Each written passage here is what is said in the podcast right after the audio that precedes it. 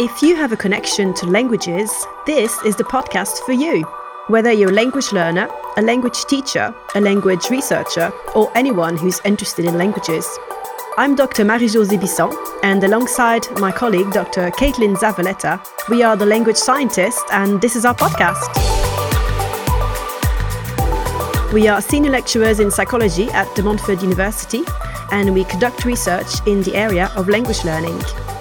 Throughout this series, we hope to translate the science behind language learning into informative and useful practical advice. So sit back and enjoy. Today we're joined by Professor Matthew Inglis from Loughborough University, and he's here to talk to us about randomized control trials. So welcome, Matthew.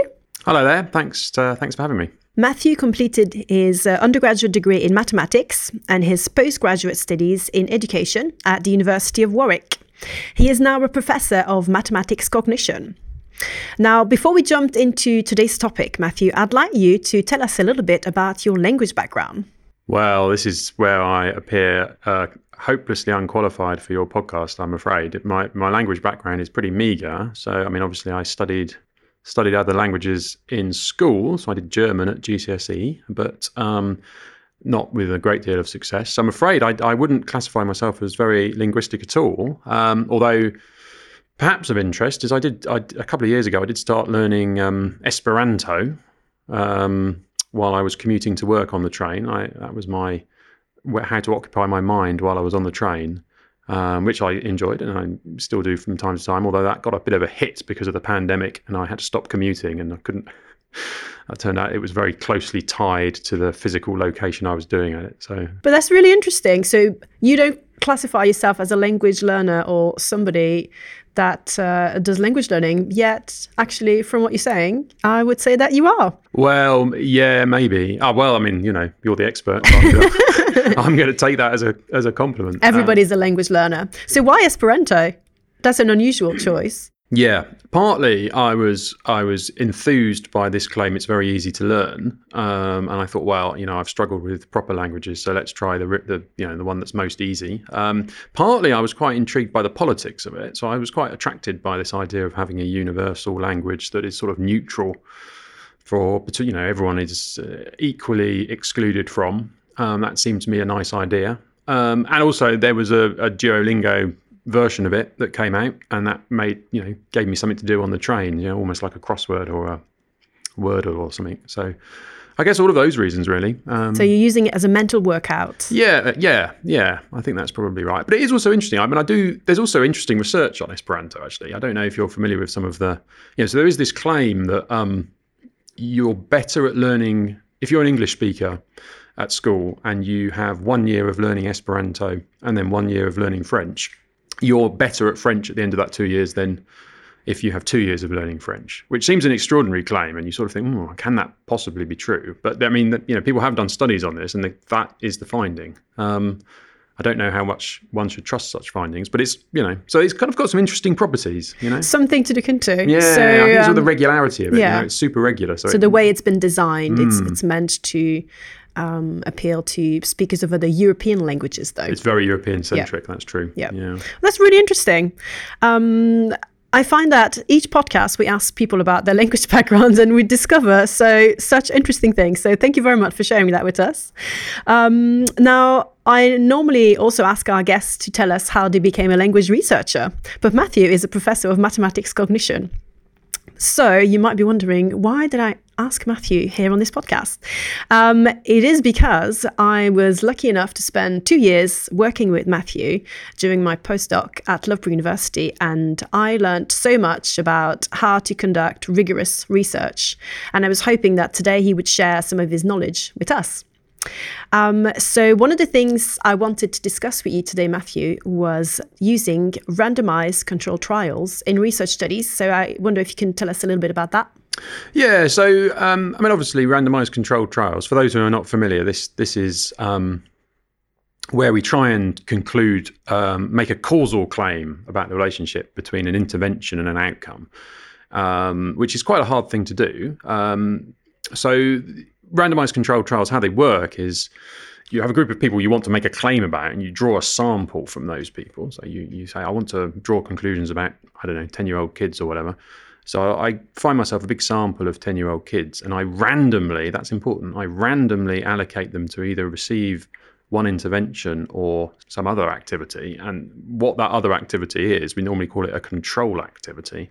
What that is, is controversial, and we can perhaps get onto that later.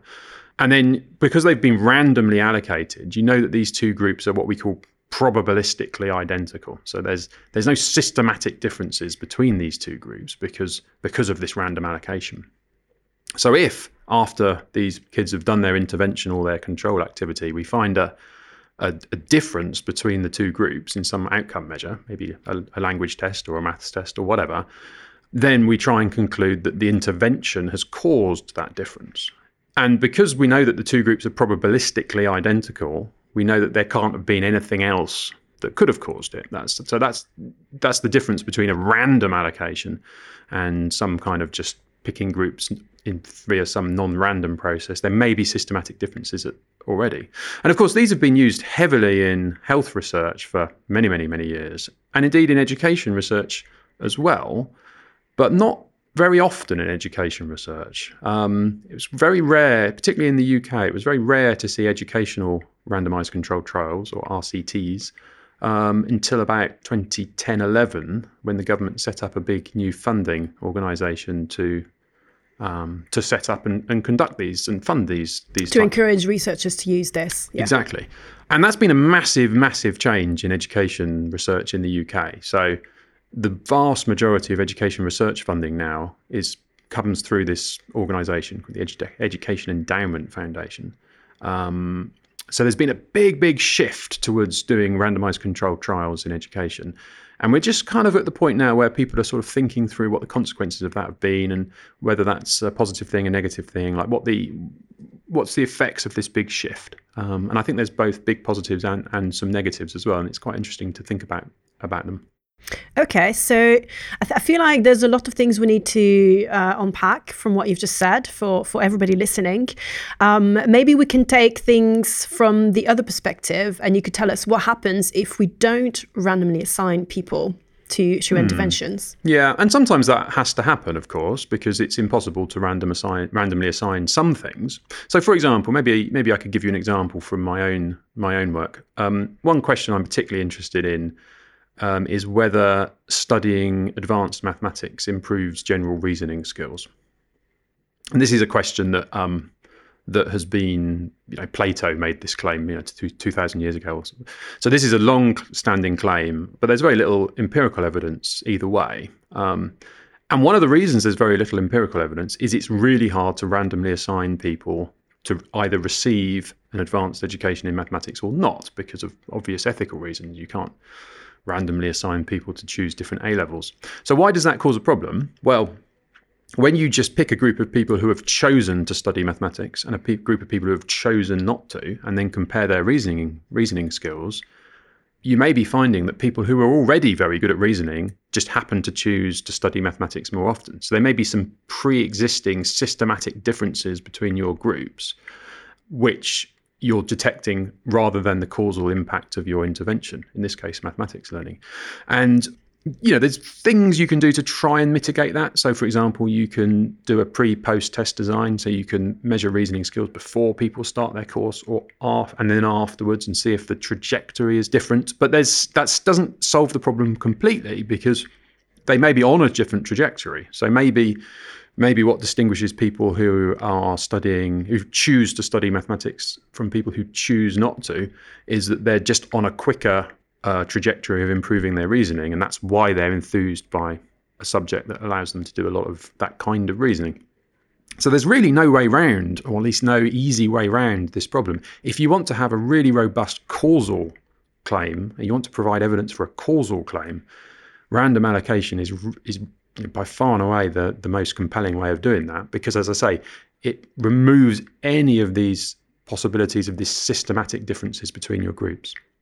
So could you talk us through maybe one of your research projects where you've completed all the research where you've used randomized control trials and tell us what happened Yeah. So, um, I mean, maybe the one that you worked on is a good is a good one. Actually, that's a, a nice example where that we, is a great example. Uh, very, yes. I mean, you you did a very good job of uh, making sure that worked well. Um, well, one example of that, we were interested in whether um, two different ways of teaching algebra, essentially to early um, secondary school students, and from the mathematics education literature, there were two quite different approaches to teaching algebra that had been proposed, and they had sort of different philosophical underpinnings. Um, and we were interested in, in, I mean, some people sort of pejoratively describe such a study as a horse race, you know, but sometimes actually you do want to you do want to find the outcome of a horse race. You know, if you're someone who needs to make a decision about how to teach, sometimes you just would like some information about which, all things being equal, is likely to be the most promising approach. So that study, um, we got a group of schools who were willing to participate, and we, uh, at the pupil level, and that's an important point, we randomly allocated pupils within each class. So if you've got a class of 30 kids, we took 15 of them into one class and 15 of them into another class, and taught one group one way and the other group the other way. And then at the end, we compared their performance on a on an algebra test, essentially.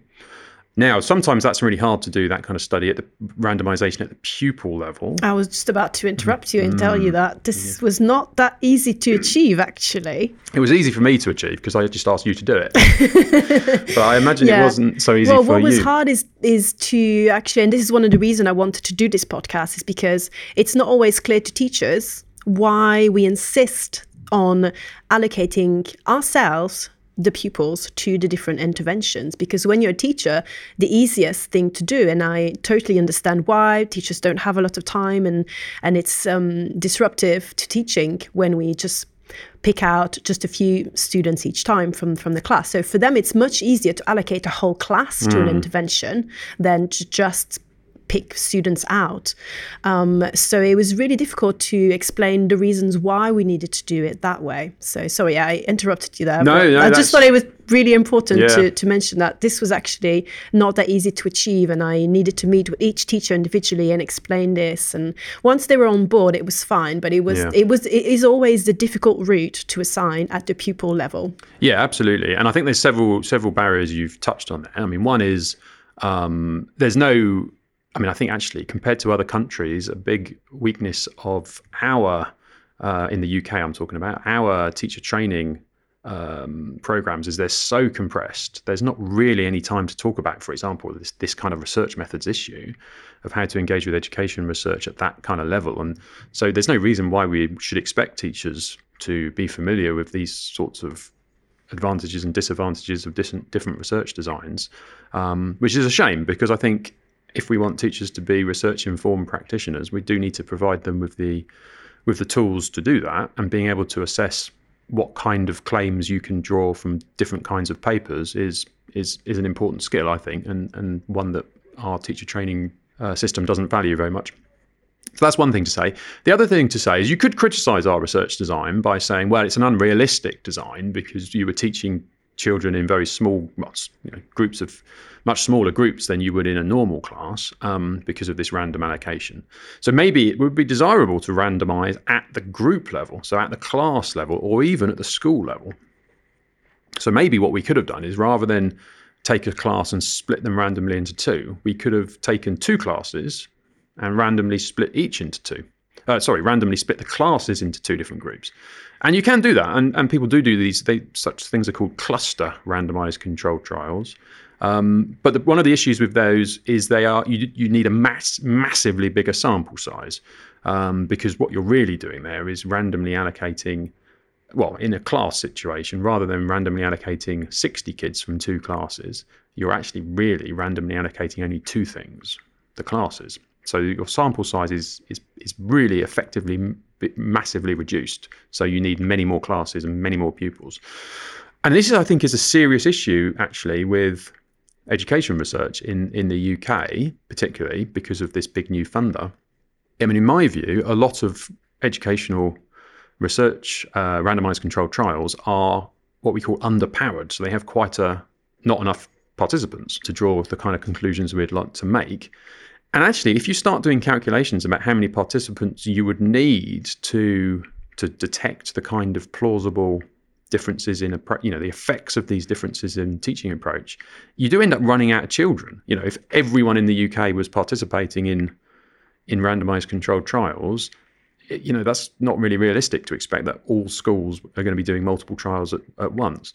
So there is a genuine issue here about how to design randomized randomized controlled trials in education if you want strong fidelity to the kind of realistic classroom situation. So, yeah, I think there's pros and cons of, of doing it that way.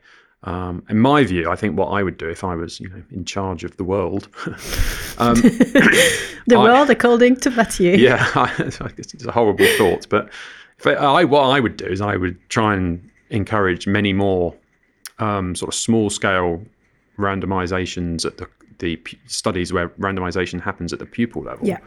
And then every now and again do one massive, you know, on the, re- the things you really want to know at scale. In, you really want to know if it's if this intervention um, should be rolled out to the whole, you know, the whole country. Mm-hmm. Then you can, I think, that's where you should be doing these really large scale trials where randomization is at the class or school level. But I think at the moment we're in this sort of slight hybrid between trying to do very high fidelity trials coupled without the, the, the sample sizes to achieve it. And I think that's that's leading to some problems. So if we go back to the study that we ran, for example, mm. I feel like we had about 200 pupils. Yeah, that sounds about right. Yeah. Um, from many different classes, many different schools as well. Yeah. Yeah. So if we had randomized at the class level, I guess we'd have ended up with, you know, uh, what sort of eight eight or so. Yeah, eight or so classes. Which isn't really going to be. No. So to, ref- to reflect the same as the pupil level, you would need about 200 classes. Well, not as many as that, but yeah, I mean, many, many, many more. I mean, you, you save a bit because well, let's not go into the statistics of it, but no, let's not. but, let's keep it simple. Um, but yeah, so you need many more. I mean, most most trials run by the Education Endowment Foundation, where they do randomise n- normally at the class level, have at least a thousand participants, maybe maybe maybe two or three thousand. So it's you know a factor of ten more probably. It's a lot of pupils, mm. definitely. Okay, so if a teacher then is being asked to take part in a research project, what do they need to do? Well, I, what I would do if I was a teacher is I would try and understand uh, what the what the intervention's about, um, what you know, what what the goal of the study is. Now, obviously, sometimes researchers try and keep that slightly close to their chest because they don't want to influence teachers' behaviour too much. You know, you don't want teachers to get super enthusiastic about this new this new intervention um, and then any effect you detect is mm-hmm. because of the super enthusiasm yeah. rather than the the intervention. So there's a slight concern there. But yeah, I would equally. There's no point in getting teachers to participate in a research study and asking them to teach in a particular way if they're going to absolutely hate that way of teaching, because um, I mean, you know, a teacher's not going to be a very good teacher if they really object to what they're being asked to do on some principle or practical level. So it's important to understand the, about the intervention, I think. I mean, there is this whole line of research actually about um, how intervention implementation goes wrong. You know, so if the, the designer of this in, intervention has a really you know really neat idea and, and sort of tries to roll it out across a large number of schools, if if the sort of I guess you could call it the philosophy of the intervention is not well explained, then the person who picks it up and tries to implement it might might misunderstand the point and and you know implement it in a way that actively works against the purpose, you know, its purpose. So I think it is important for people to understand, the teachers to understand. Well, firstly, if they have some principled objection to what they're being asked mm-hmm. to do, in which case, you know, that's no that's no good at all. And also to have some sense of what what it's all about. Like, why is it? Why are they being asked to teach in this way? Um, so there's a lot. Yeah, there's a lot to think about. I think for teachers. Um, but I do. I also think that it's really, really important for teachers to engage in this kind of education research because you know, I mean, if you think think, I mean, maybe a good example is this the the recent pandemic. You think about how important we all agreed that the trials of the vaccines were. You know, that really influenced policy, and that changed. And they were very very careful not to let people spend a lot of money and take all these, or you know, not not to roll out these treatments or these vaccines without uh, evidence of efficacy. And in contrast, in education, we're pretty bad at that. You know, we do roll out big initiatives um, across across countries and educational jurisdictions with little or no evidence of efficacy. And that's that's doing everyone a disservice, really. It's, it's wasting teachers' time. It's um, harming life chances of, of pupils.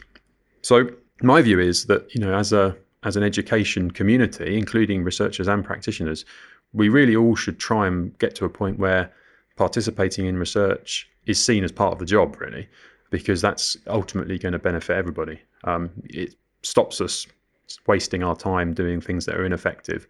Uh, that's for one thing, and it helps us understand how we can how we can improve learning for for students more generally. So, in a way, we need to um, educate teachers, but maybe come in early on during their initial teacher training to explain more about research and maybe a little bit of almost like research methods in, in terms of. Um... Well, it's very difficult, I think, because teacher training is so compressed, mm. um, and it, you know, there's so little time in in British teacher training, at least. Um, so I think it is quite hard to imagine how the system's currently structured to imagine that that could easily be solved through teacher training. But I, you know, nevertheless, there is this early career framework the UK government's talking about, and we are there is this big emphasis on becoming more research informed as a profession. And I, yeah, absolutely, I think research methods should be a fundamental part of that.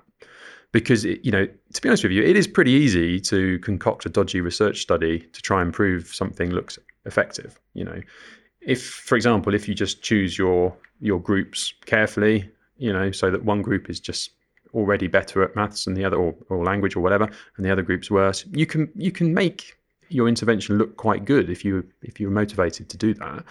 And if people are not aware of what kind of features a research study has to have in order to allow a legitimate causal co- conclusion to be drawn there's a real danger that that could happen. I think that does happen you know. I, I think we're familiar with um, examples of ineffective practice being publicized because you know there's often financial motives and so on. So yeah, I think it's an important uh, thing to happen. Exactly how that could happen, given the constraints of the current system, it's not totally clear to me. But I think it's something we should all be working on. Great. Okay, so to finish this podcast, what would you like people to remember about what we've discussed today? What's the most important thing? Do you think?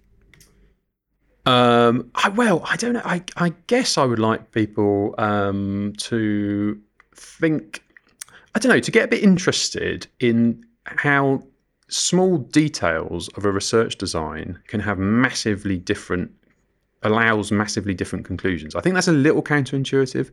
So, you know, often you you can read a paper and you know a research paper and the research two you know if you have two papers one with random allocation and one without other than that line they can look identical. You know they can have the same statistical analysis they can have the same graphs they can have the same sampling strategy.